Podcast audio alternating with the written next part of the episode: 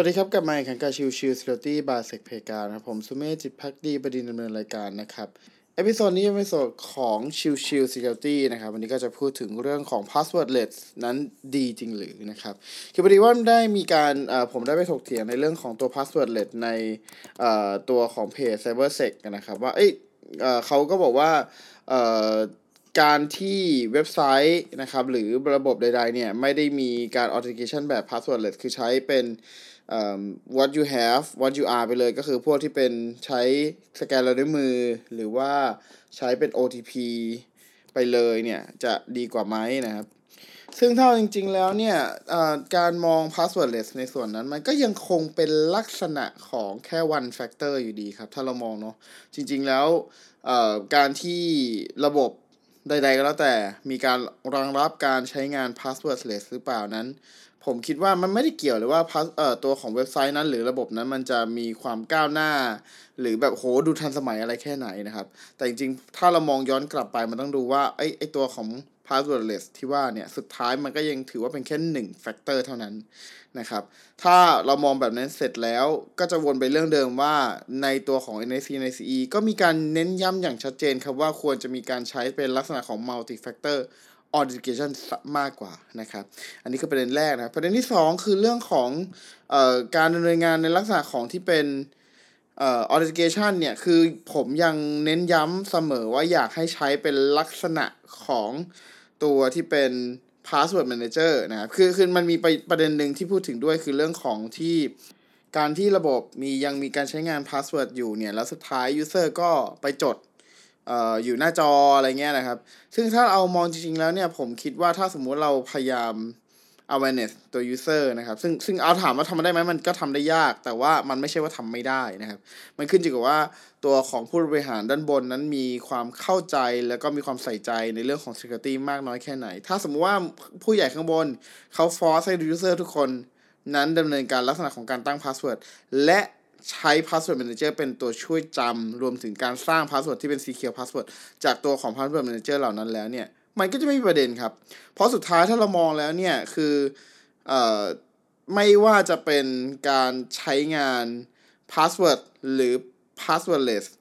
สุดท้ายมันเป็นแค่หนึ่ง factor ครับ แต่ว่าจะทำยังไงให้มัน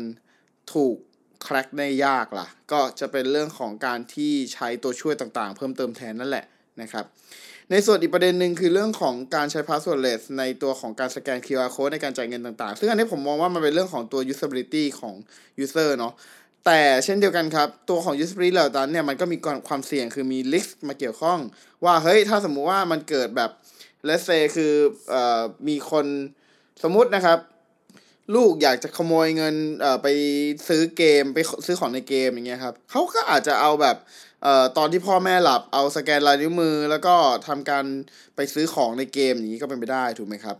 เอ่อซึ่งแน่นอนมันก็จะมีเรื่องของการ limit วงเงินตรงนี้ขึ้นมา คือโดยปกติเลยเนี่ยการที่เราจะใช้ QR code เอ่อขออภัยนะครับ การใช้เอ่อพวก internet banking ต่างๆนะครับ ใช้การจ่ายเงินผ่านตัวของมือถือเลยเนี่ย แน่นอนว่าณตอนนี้เนี่ยหลาย ๆ แบงก์มีบริการลักษณะของการสแกน QR code แล้วจ่ายได้เลย ถูกไหมครับ ไม่ต้องมานั่งกดโอนนู่นนี่นั่นนะครับ ซึ่งในจุดนี้จริง ๆ แล้วไอการสแกนจ่าย QR code เหล่านั้นเนี่ยมันมีการคอนโทรลด้วยตัวของ limitation อยู่นะครับ คือถ้าเป็นการทำ transaction น้อย ๆ เช่นการจ่ายค่าข้าวอะไรพวกนี้ครับ จริง ๆ แล้วถูกครับเราสามารถใช้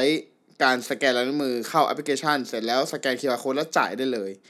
แต่มันก็จะถูกลิมิตเรื่องของจำนวนเงินนะครับ ถ้าเราต้องการโอนเงินที่มากกว่านั้น อันเนี้ยก็จำเป็นจะต้องใส่พินอยู่ดี หมายความว่าอะไร อันเนี้ยมันจะกลายเป็นประกอบกันด้วย 2 ส่วนคือ 1 fingerprint หรือก็คือ what you are นะครับ authentication เข้าไปเสร็จแล้ว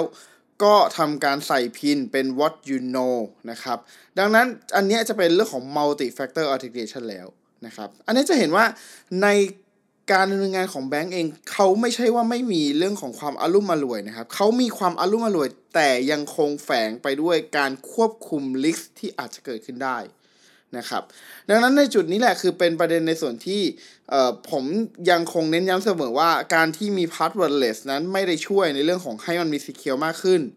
หรือทุกๆ ระบบจำเป็นต้องเป็น passwordless เสมอไป ผมมองว่าสุดท้าย passwordless มันสุดมันจะกลายเป็นจุดที่มีความเสี่ยงในลักษณะต่างๆ อย่างที่ผมเกริ่นในตอนนั้นก่อนหน้านี้นะครับ ดังนั้นผมยังคงบอกเสมอว่าการทำ two factor authentication หรือ multi factor authentication จะเป็นจุดที่ควรกระทำมากที่สุด และเช่นเดียวกันครับ การทำตัวของระบบ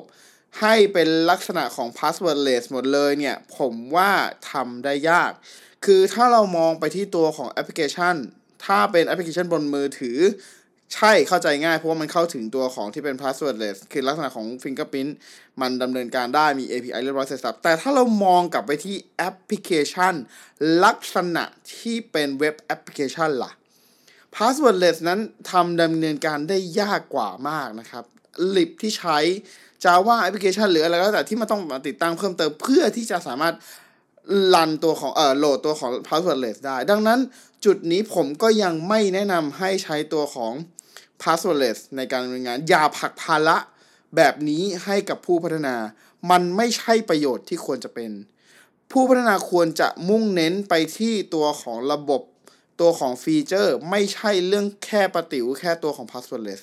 นะครับ ต้องดูเรื่องของ use case ที่เกี่ยวข้องด้วยว่า user journey คืออะไร ถ้า user journey คือตัวของเอ่อตัวของ mobile อะ อันนี้จบง่าย แต่ถ้าเป็นลักษณะของตัวที่เป็นเว็บแอปพลิเคชันมันจะคนละอย่างกันเลยครับ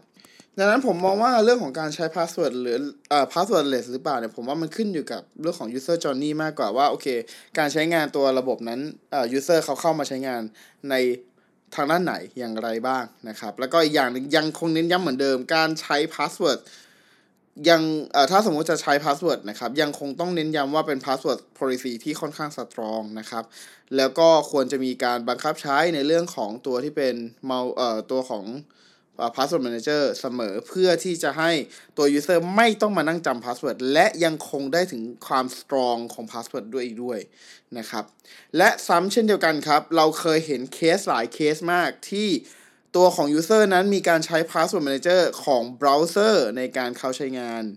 เมื่อตัวของ account ของ password นั้นๆหลุดของ account นั้นหลุด เช่นตัวของผม Gmail อย่างเงี้ยผมใช้ตัวของ password manager ของ Chrome แล้วมันมีการซิงค์ข้อมูลเก็บ หมายความว่าถ้าสมมติว่า username password ของ Gmail ผมหลุด แล้วตัวของแฮกเกอร์ไป sync กับตัวของออข้างบนนะครับ เป็นการ sync ข้อมูลกัน ตัวของแฮกเกอร์ก็จะได้ตัวของ password ที่ถูกเก็บไว้ในตัวของเบราว์เซอร์ไปเลย ซึ่งนั่นคือจุดที่ทำให้ผมยังคงแนะนำเสมอว่าอย่าใช้ตัวของ Password Manager ของเบราว์เซอร์ อยากจะแนะนำให้ใช้ตัวของ Password Manager ที่แยกออกมา โดยเฉพาะจะดีกว่านะครับโอเค ก็ประมาณนี้ครับสำหรับ episode นี้นะครับ ก็หวังว่าจะเป็นประโยชน์นะครับ แล้วก็หวังว่าใครจะเข้าใจในเรื่องของ password กับ passwordless นั้นได้ดีมากขึ้นนะครับ ว่าโอเคมันมีความแตกต่างกันยังไง แล้วก็ลักษณะการใช้งานความเหมาะสมอะไรยังไงมันเป็นยังไงบ้างนะครับโอเค episode นี้ก็ประมาณนี้นะครับ ขอบคุณทุกท่านที่เข้ามาติดตามและพบกันใหม่สำหรับวันนี้ลากันไปก่อนสวัสดีครับ